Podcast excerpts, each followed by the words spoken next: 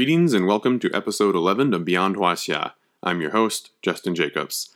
Today we're going to be talking about one of the most important events in all of East Asian history. I know I preface almost every single podcast with this is one of the most important topics that we're going to talk about, uh, but in this case, it really, really is.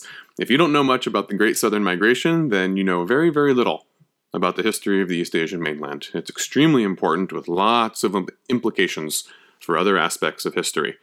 Um, the Great Southern Migration. Now, let's sort of set our time frame here. For the last several episodes, we've been in the BC era, the first millennium BC, more or less. Okay? Uh, the Shang dynasty, of course, and the Oracle Bones and all of that, that's a little bit before um, the first millennium BC. But the Zhou dynasty, Confucius, all the Shi philosophers, the Warring States period, the First Empire, um, that was all in the first millennium BC. All right, finally, now we're going to move into our own era, uh, AD, um, and uh, I like to start off with the Battle of Red Cliff, 208 AD. And the geopolitical backdrop here, the setting is, is that the Han Dynasty, in this case the Eastern Han Dynasty, remember the Han Empire, the long-lived, more stable successor to the short-lived Qin Empire, um, lasts for about 400 years or so.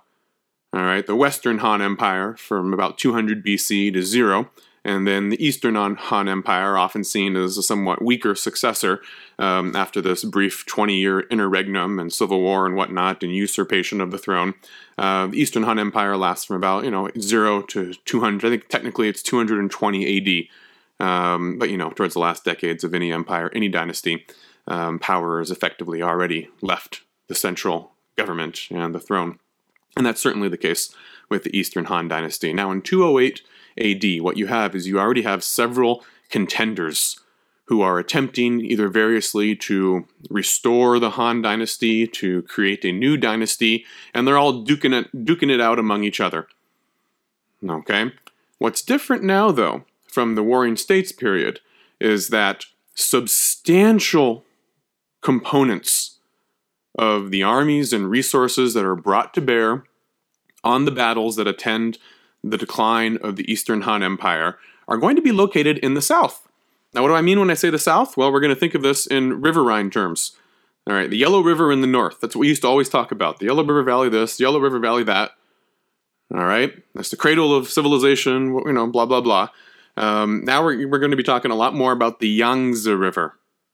Okay, the Yangtze River um, is the one that today it sort of ends in the Shanghai era area. Okay.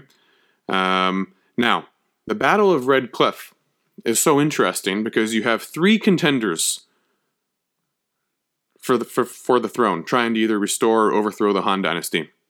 In the north, you have the person who is seen to control the most militarily powerful state, Cao Cao. Okay, Cao Cao is trying to put down the the you know challengers who are located in the south, Yangtze River drainage basin areas. Okay? And in 208, he meets them for battle on the Yangtze River. Okay? And he is roundly defeated. Because Cao Cao is a master of land warfare, but he does not have much experience. No northerner has much experience fighting on water because in the south of the East Asian mainland, water is everywhere. Water falls from the sky all the time. There's rivers all over the place. There's enormous lakes. Water, water, water, water, water in the south. All right, if you're going to keep your capital in the north and you want to incorporate the, the Yangtze River Valley, the drainage basin, and all the land south of the Yangtze River, you need to master naval warfare. You need to have, have, have a navy. And Cao Cao is easily tricked in battle, uh, according to the fables and the stories that get collected in what's known as the Romance of the Three Kingdoms. Um, and he's humiliated in, an, in, a, in the first major naval battle of East Asian history. That's the, that, that's the other thing that's important about the Battle of Red Cliff. It's your first real naval battle. Now, how can we have a naval battle? Why is this the first naval battle? Because you haven't had Huaxia states. Okay? Those literate elites who are using some form of the Chinese script, reading the Confucian, the, the Shi philosophers, the Zhou classics, building walled sedentary cities with intensive agriculture. That's the Huaxia culture sphere. Okay? They've all been in the north so, so far. Eh, one or two have been sort of, you know, in the Yangtze area, uh, but they were seen as peripheral players.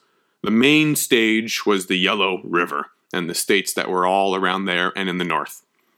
Okay, that is finally going to change in a big way. Okay, and when you get this massive southern migration that begins to occur with the downfall of the Han Dynasty, 100, 200, 300, 400 AD. Okay, you're going to have constant warfare upon the downfall of the Han Dynasty, overpopulation from the north, these people are going to migrate en masse down to the south, and they're going to encounter unfamiliar peoples, unfamiliar ecosystems. Okay?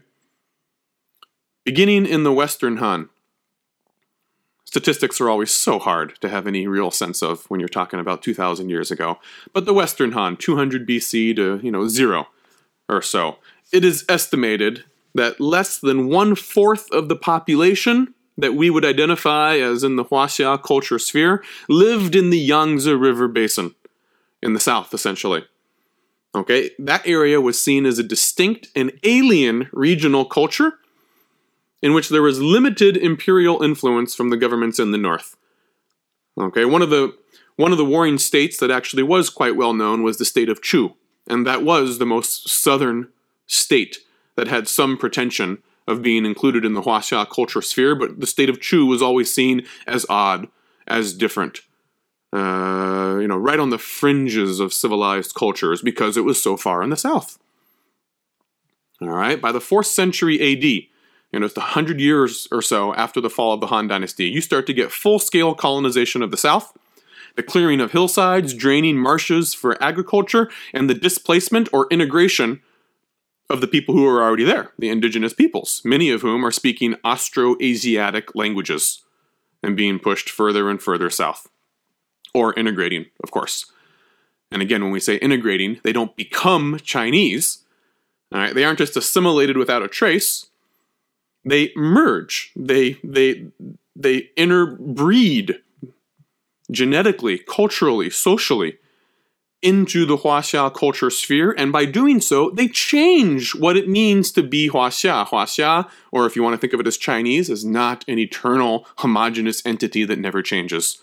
It changes so much, in fact, that every couple hundred of years it would even make sense to come up with a new word and say this isn't Chinese anymore. Just like we do, we say Romans and then we say Italians because you know there are no ancient Italians.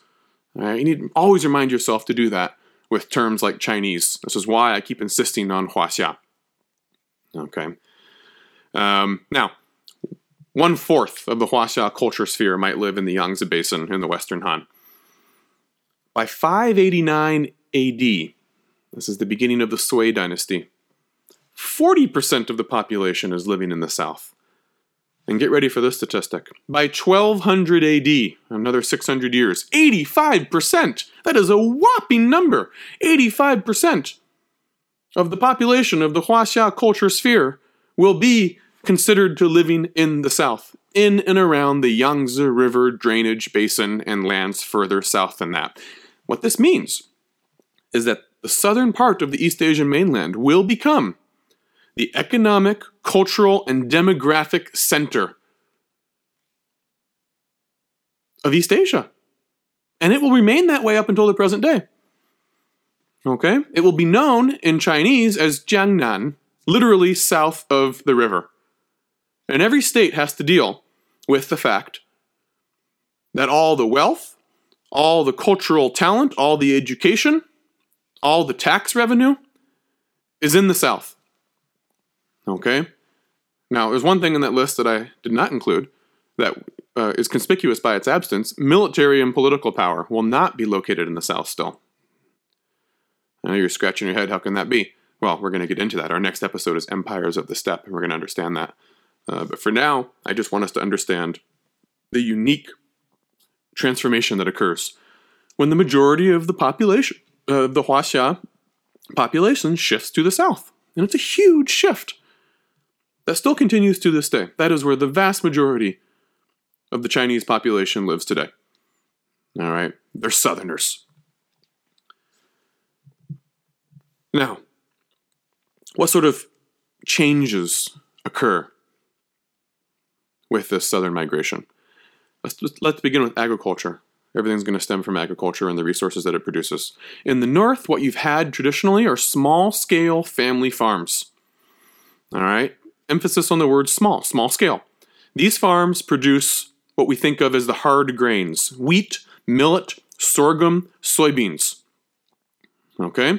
The influence of landlords are relatively small. Of course, you have to say relative. That means you're comparing it to something, and you can't compare it to something that doesn't exist yet in the South. So, you know, there were landlords before. People's lives at the bottom of the social pyramid truly sucked and were exploited. Okay? Uh, but compared to what we're going to see later in the South, northern landlords were weaker. They had less dictatorial, exploitative control over their peasant tenants. Okay? And the farms were of a smaller scale. There's only so much you can do in the soils of the north. Oh, sure, 3,000 years ago, 4,000 years ago, they were the most fertile place in all of East Asia. But just like the Middle East, it can't go on forever. You farm them to death, it's going to turn into desert, and the land is going to be very tough to maintain the levels of productivity that it once had. And that's going to occur in northern China as well. Okay, so by the time you get to the first millennium AD, farming is smaller scale in the north. Okay, and there's only certain types of things that you can produce wheat, millet, sorghum, soybeans. You have the constant threat of drought in the north drought and famine. Okay, the water situation in the north is really messed up. You have this huge yellow river with an unimaginable amount of water, but the yellow river is grumpy. It doesn't want to cooperate. Okay, you don't get these heavy rains till late August, too late for agriculture. And yet, when you really need the water, the Yellow River is running low because it hasn't been filled up with the late August rains yet. So, what are you going to do in the summer? You need irrigation for your farms. That's why in the north you see a lot of family owned, small scale wells, stone lined wells. This is the lifeline for farms in the north. You have to have a reliable source of water for irrigation, and you get it through wells because the Yellow River is unreliable. Okay, it's not high when you need the water for agriculture. And then when you don't need it, you get these heavy rains and it overflows its dikes. As far as scholars can tell, historians can tell, there seem to be in, in about, you know, a 2000 year or maybe 2500 year time frame. We count 1593 times that the Yellow River has broken its dikes and overflowed. And every time it does that, it destroys farmland. It kills peasants. It submerges villages. This is why the Yellow River is often referred to today as China's sorrow. All right, it, it, it helps create the birth of a wealthy civilization, but it also destroys it over and over again. And so the task of the states in the north is to build and maintain dikes, to manage the Yellow River so that it doesn't keep destroying your hard won agricultural land. Now, in the south, after you get the Great Migration, it's going to be quite different. Okay? What you're going to end up with is you're going to see that there's plenty of water year round. Water's never a problem in the south. You can always get water. The problem is managing that water. Okay, what can you build? What, what, what, what can you grow in the south? You can grow rice crop in the south. Now, rice crop, uh, you know, now you think, you think, oh, Asia, rice. That's a no brainer, right? Asia equals rice. Well, no, no, no, no. Rice actually, you know, for the first thousand years of East Asian history, the, the classical era of Confucius and whatnot, you're not seeing a whole lot of rice actually. Okay, rice will migrate north from south. And some of the most productive strains of rice will come from what we now know as Vietnam, way down south, and then get passed along further and further north. Okay, so, rice crop is different than the hard grains of the north. You can grow more rice, and you can have larger bumper crops. All right, here's an example. In the north, you can have about three harvests every two years. If you're lucky, if you work hard, you plan well, you manage well, you're going to have three harvests in, in, in, in two years. In the south, if you manage your, your rice estates well, you're going to have three rice crops in one year. That's double the productivity. Double. And it's all new land in the South, at least as far as the Northerners are concerned. They're colonizing new fertile land for rice agriculture. So intensive rice agriculture in the South. Now, rice requires a lot of water. There's one reason why, you know, it's not, it doesn't begin to be grown in the North. You need a lot of water to grow, to grow rice, and you need a lot of water management. Okay? You have to be able to clear out marshes. You have to create, you have to reclaim hillsides, clear away hillsides, and terrace them, and have complex irrigation systems in which your rice seedlings are only getting the exact amount of water at the exact time of their life cycle. Rice is extremely labor intensive, so you need a lot of hands on deck. You need a lot of people. So there's always demand for new labor, new migrants to come south. Because these estates in the south will be huge, great family run estates, unlike in the north. And these estates, these families, these landlords will invest in their own technology, their own village infrastructure, their own irrigation, and they'll take their own personal responsibility for terracing out the hillsides and managing their labor. Okay? And if you succeed, you're going to have far more agricultural output than you're going to get in the north. Okay? In the north, they're constantly trying to encourage families to disperse and reclaim new lands from the unforgiving steppe. All right, borderline desert regions or unfertile regions where it's very difficult to farm. like, you know, go out and see what you can do because there's only so much productivity you can squeeze out of this plot of land. In the South, no one's saying that. They're saying there's no limit. The sky is the limit to the rice productivity we can squeeze out of this hillside. We just need more people, more investment, more capital, and more attention to detail. And we're going to get a ton of rice. No, not surprisingly, that's going to fuel a huge population boom, not just, you know, the people migrating south, but once they get there, they're going to reproduce in ever greater numbers because you have a lot of food in the south. This also creates the rise of distinct northern and southern cultures. All right, and these are stereotypes that still exist today, and beneath every single stereotype is a kernel of truth. No one would believe a stereotype. No one would ever, you know, um, uh, uh, uh, listen to a stereotype and let the stereotype take root in their mind if it was based on a complete falsehood. There has to be some sort of kernel of truth that just gets exaggerated. in the North, the people there eat the products of animal husbandry and hard grains. Okay, you eat you eat products made from wheat, millet, sorghum, bread type things. Okay, the mantos, the baozi, and then you also eat the products of animal husbandry because you are very close to the mixed use pastoral lands, the steppe lands.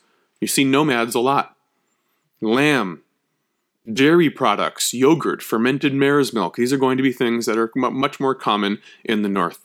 In the south, the cuisine is going to be obviously rice, but it's also going to be the products of that water that's all around you, the products of the rivers and the sea, fish, seaweed, sea slugs, shark fins.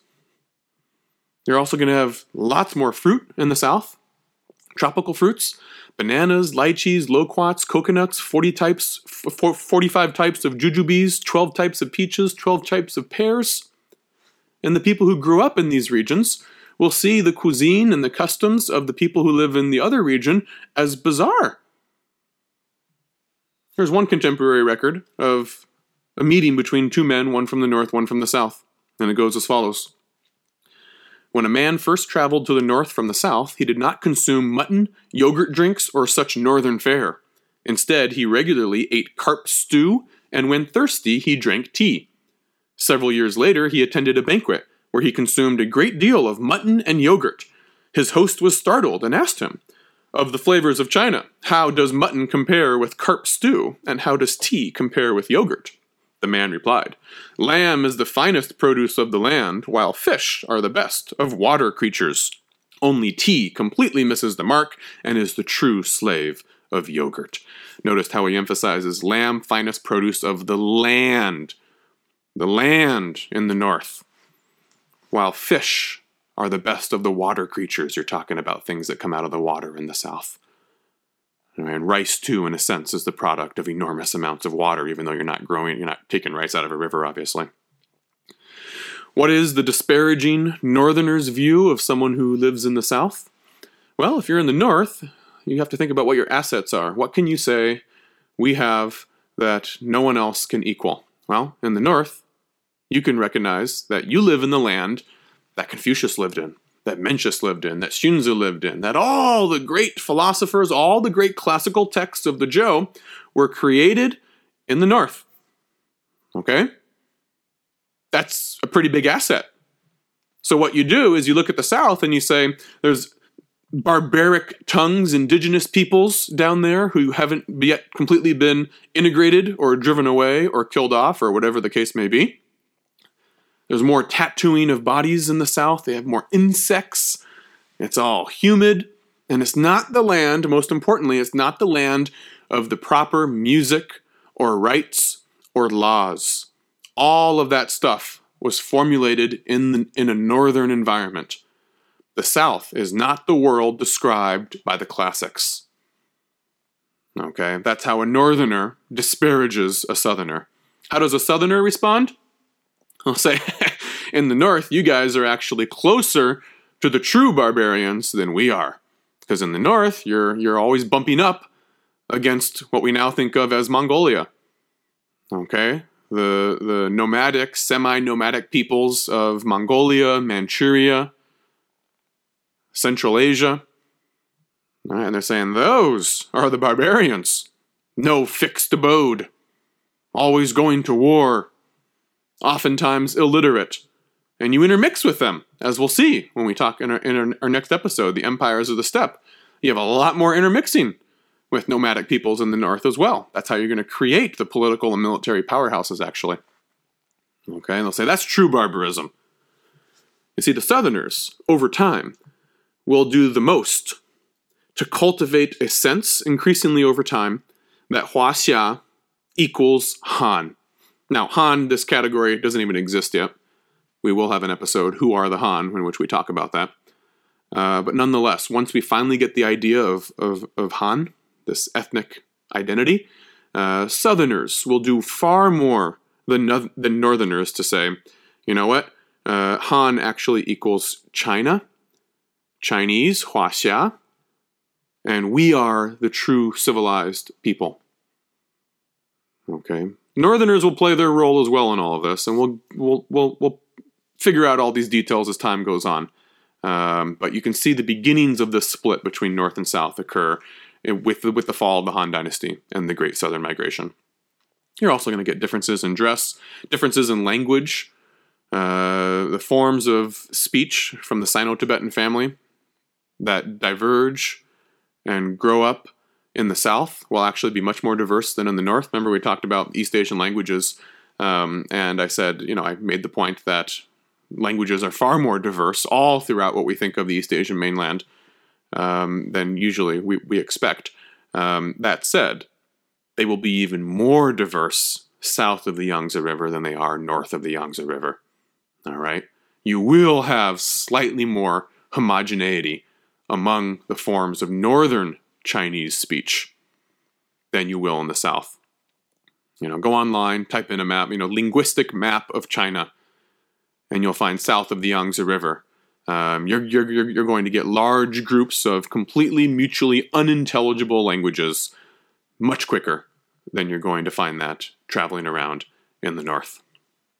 Now, the Great Southern Migration is going to create this shift where the South is going to be the repository of economic, demographic, and cultural power, and the North will remain the stronghold of military and political power. So they they have different strengths. Okay? In other words, they're very complementary to one another. Each geographic sphere will possess something that the other lacks and desire that which the other has. The Northerners want the tax revenue and the educated bureaucratic fodder of the South. Okay?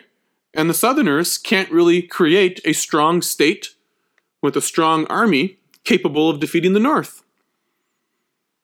So, how do you unite these two regions together? Well, remember, cast your mind back to episode 1 or 2, in which we observed that there is no major natural north south waterway on the East Asian mainland. There's only west to east. The Yangtze and the Yellow. They both go west to east. Okay. What is the solution to this? Remember in the old days, before modern transportation and whatnot, travel travel sucks. It's really hard to get from point A to point B. And land travel is miserable. Okay, in the best of times, you're you know, you've got a, a makeshift road. Maybe it's a stone road, but most likely it's dirt. And every time it rains, it turns into mud. Okay? Roads are precarious.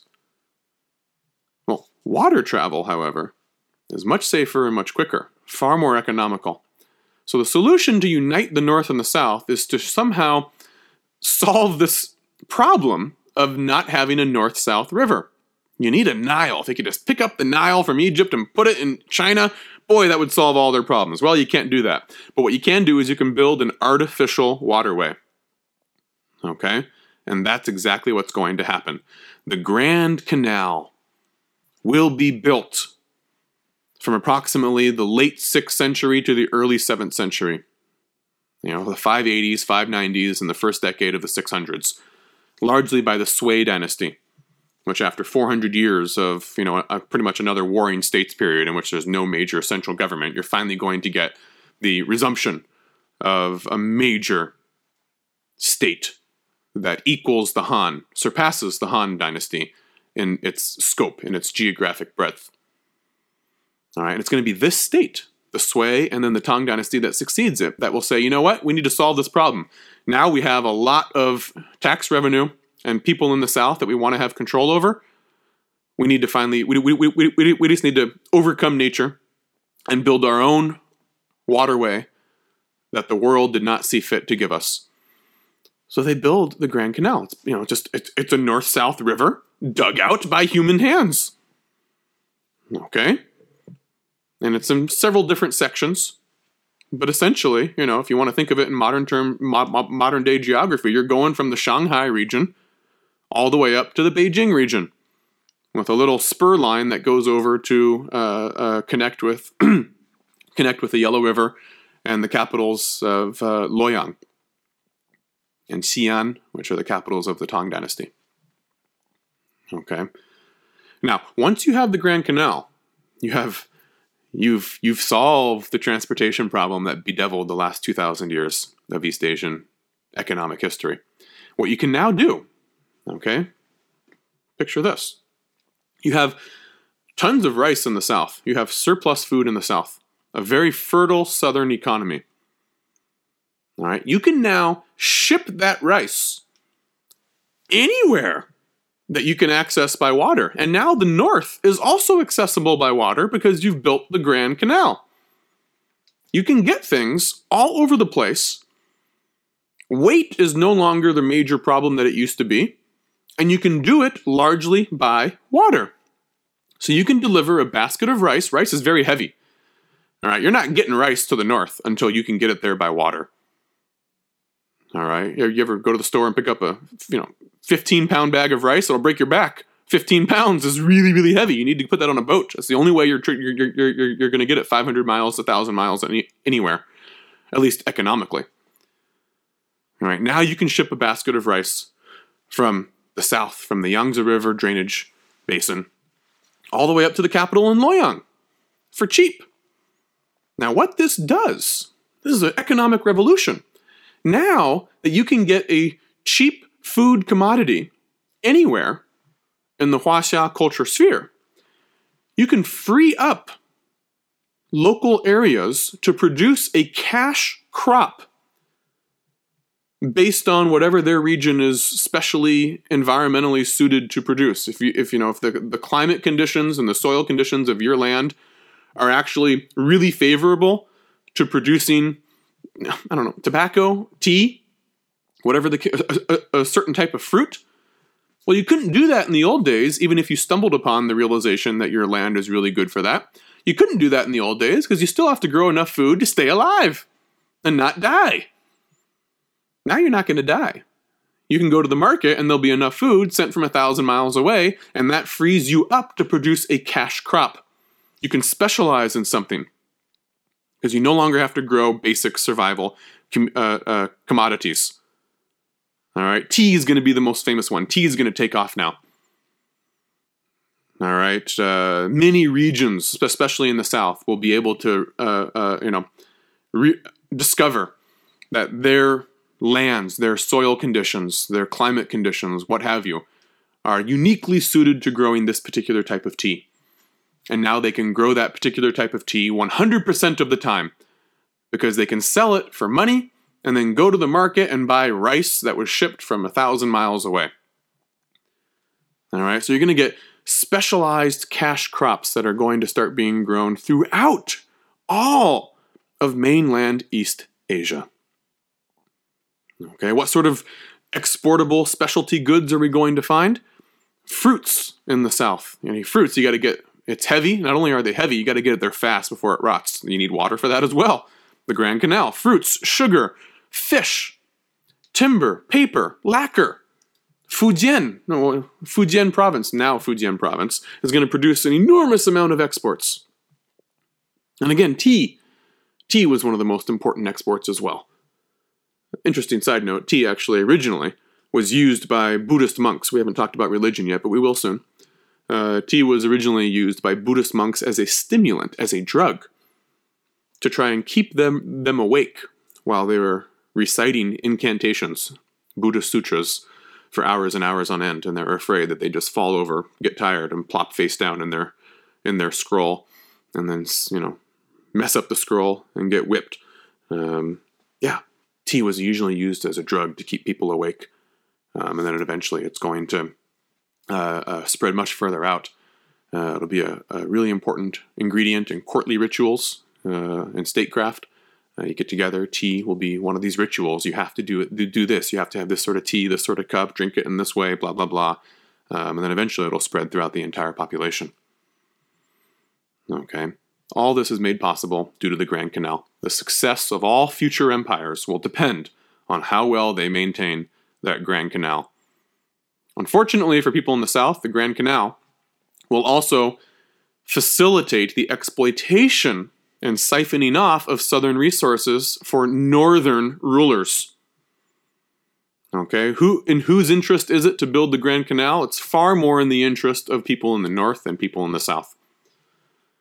All right, it's going to be the major big states in the north that are going to build the Grand Canal and maintain it, uh, because for them, they get that it enables them to exploit the resources of the South. From the Southerners' point of view, it might be nice not to have that Grand Canal sometimes, um, because then you wouldn't have all these Northern armies knocking on your door saying, "Hey, we see that your tax revenue is easily exploitable now that we have water transport." Now, in tandem with all this, is one of the last points we need to make: the relative weakness of Southern states. Okay, just like we talked, you know, in the north, you have weaker landlords and very strong states. In the south, you're going to have much more powerful landlords, but that's going to have a detrimental effect on the power of the state. All right, southern states will be much weaker, generally speaking, than northern states. In fact, you're only going to get, after the Grand Canal is built, you're only going to get two, count them, two large states that are based in the south or reach their you know their, their center of gravity is in the south, at least initially. Like the Song in the Ming Dynasty. All right, most any other state from this point on, the largest and most powerful states um, are going to be located in the north, and then they're going to conquer the south and harness the resources of the south to to to to support their far-flung empire. Now, states in the south are much weaker than those in the north, to the point where many of the landlords and the sons of landlords, the wealthy elites in these powerful estates, these rice kingdoms, these, these small fiefdoms of rice, many of the wealthy elites will refuse service in, uh, to, to the state that they live in. They won't see it as a winning proposition. I have much more power, power and autonomy running my own estate than I would if I joined this relatively weak court and find that we're going to be thwarted at every single turn in, in, in our foreign relations. Okay? The Chinese communists in the 20th century will come to a very similar realization. Mao Zedong. They'll all begin in the South. The communist movement in the 20th century, the 1920s, will begin in the South, the Yangtze River area, and it will fail repeatedly. Mao Zedong will find that he can't make any headway among the landlords of the South because the landlords are too powerful. It's impossible to subvert landlord power in the South and get the peasants to rise up against them. Landlords are little dictators in the South, they run their own little countries. It was only in the late 1930s when the communists were driven out of the South and went on their long march and then eventually ended up in Yan'an, far in the north, that they finally realized hey, landlords are much weaker up here and they were able to agitate and recruit peasants successfully and grow their numbers and increase their strength.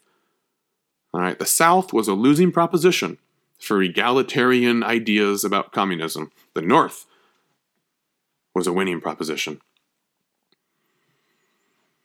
Final little side note in the South, this is where you get the creation of the Chinese garden, what we now think of as the Chinese garden.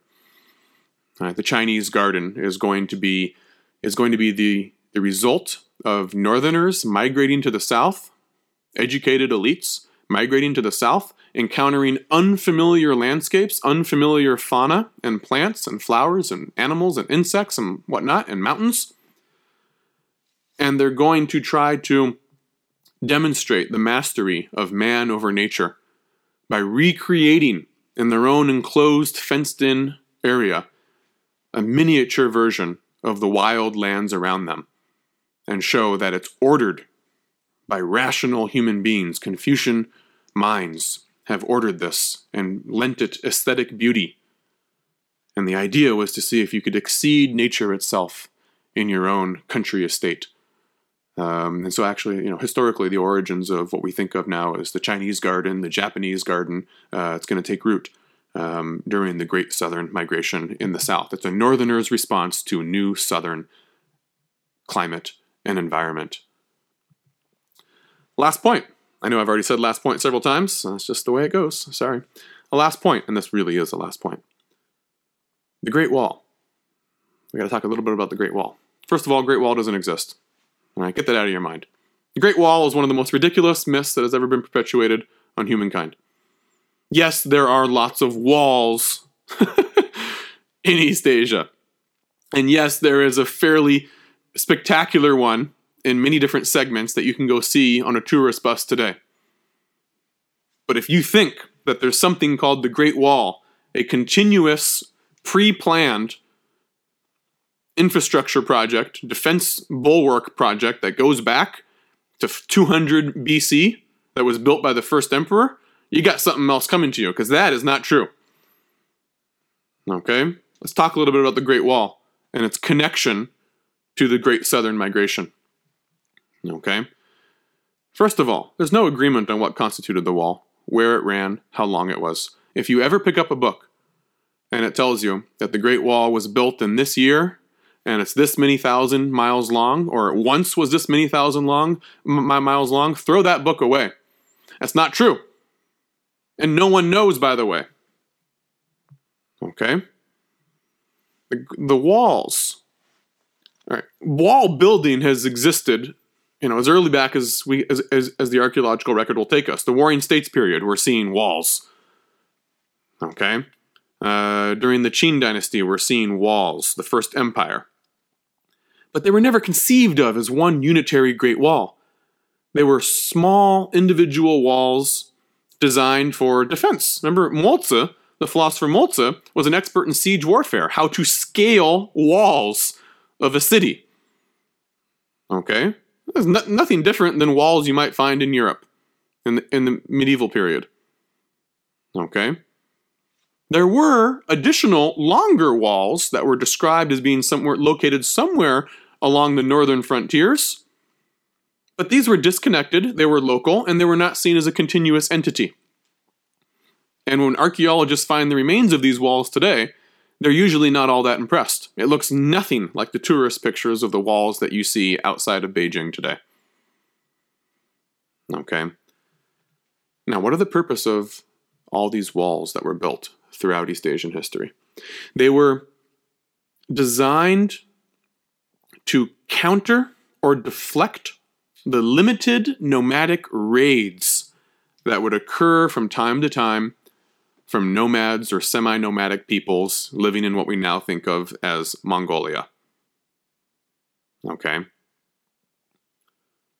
The walls were built in hopes of deterring nomadic raids on your frontier settlements in the north.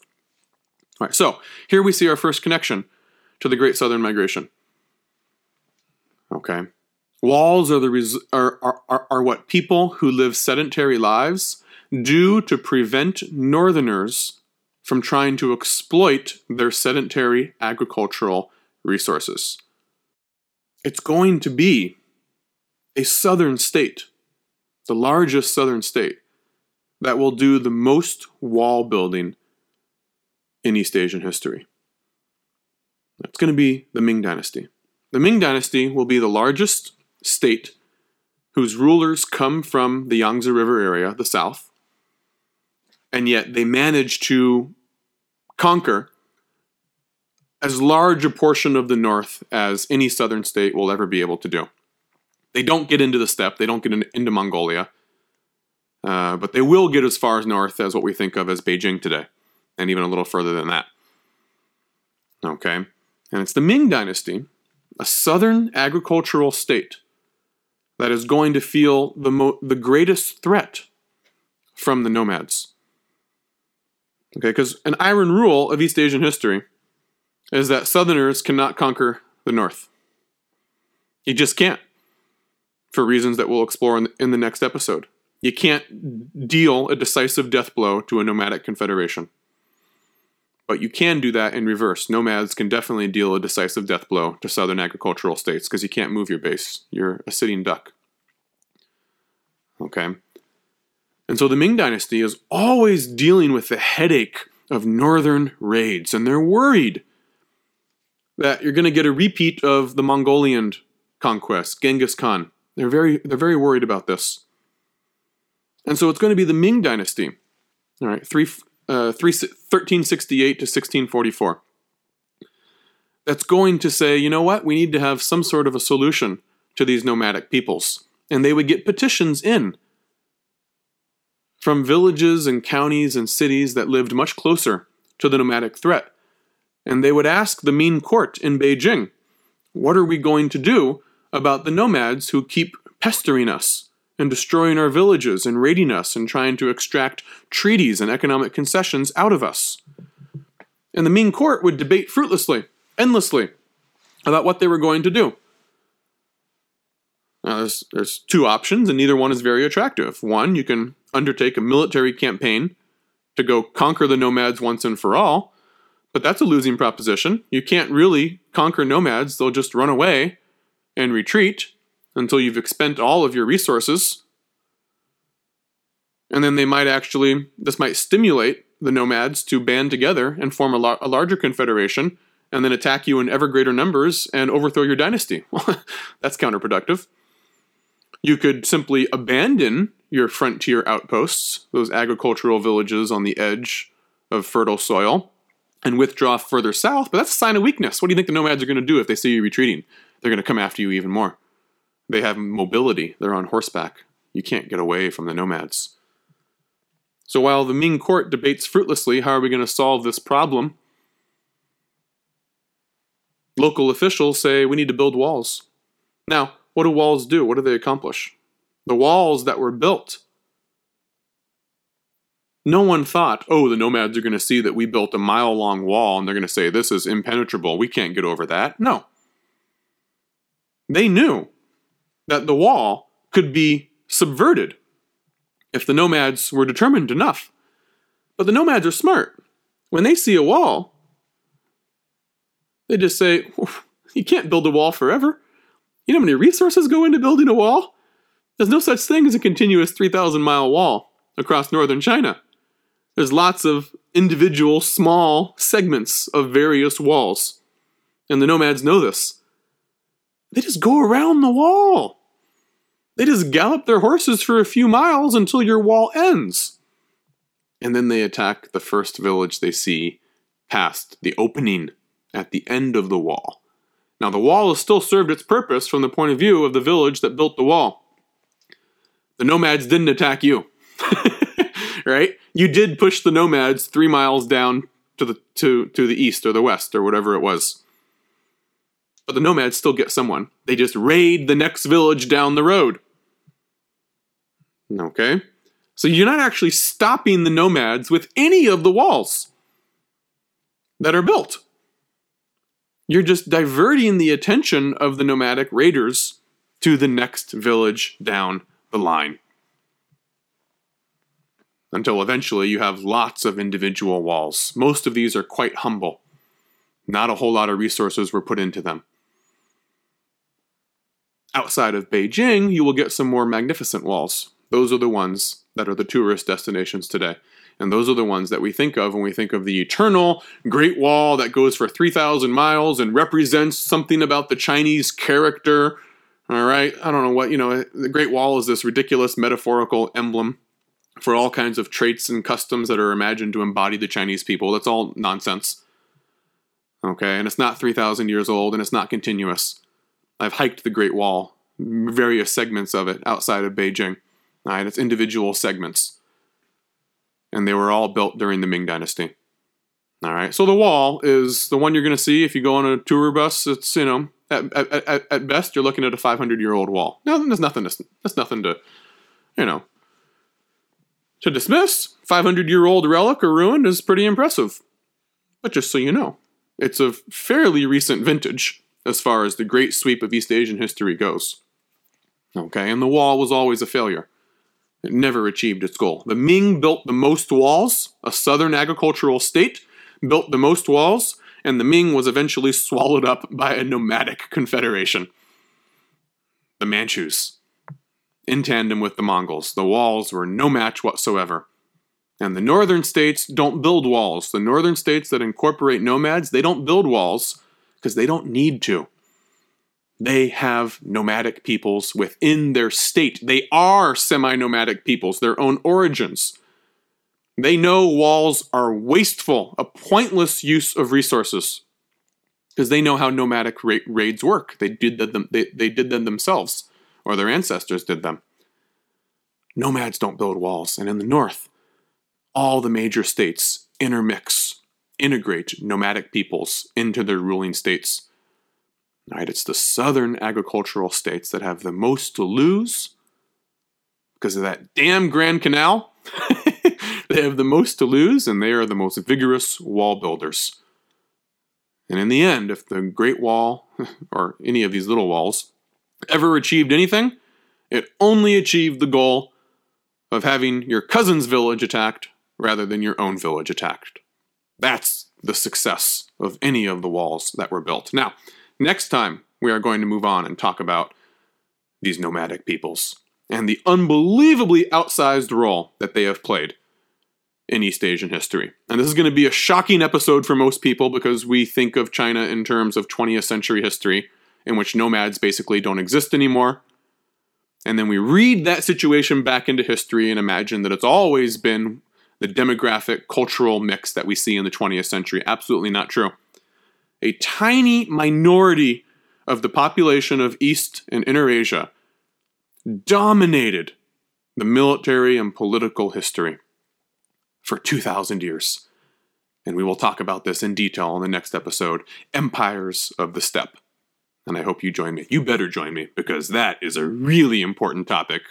I would say equal to, if not more, than the Great Southern Migration. See you next time.